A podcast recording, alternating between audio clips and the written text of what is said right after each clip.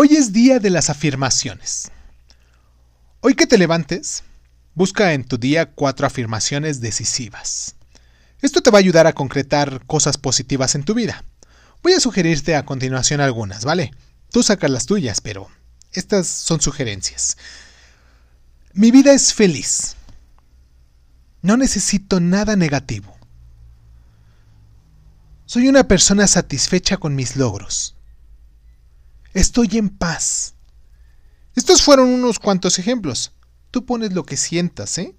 La idea es que cuando tengas tus afirmaciones te las digas constantemente a ti mismo sin dejar que entren otros pensamientos.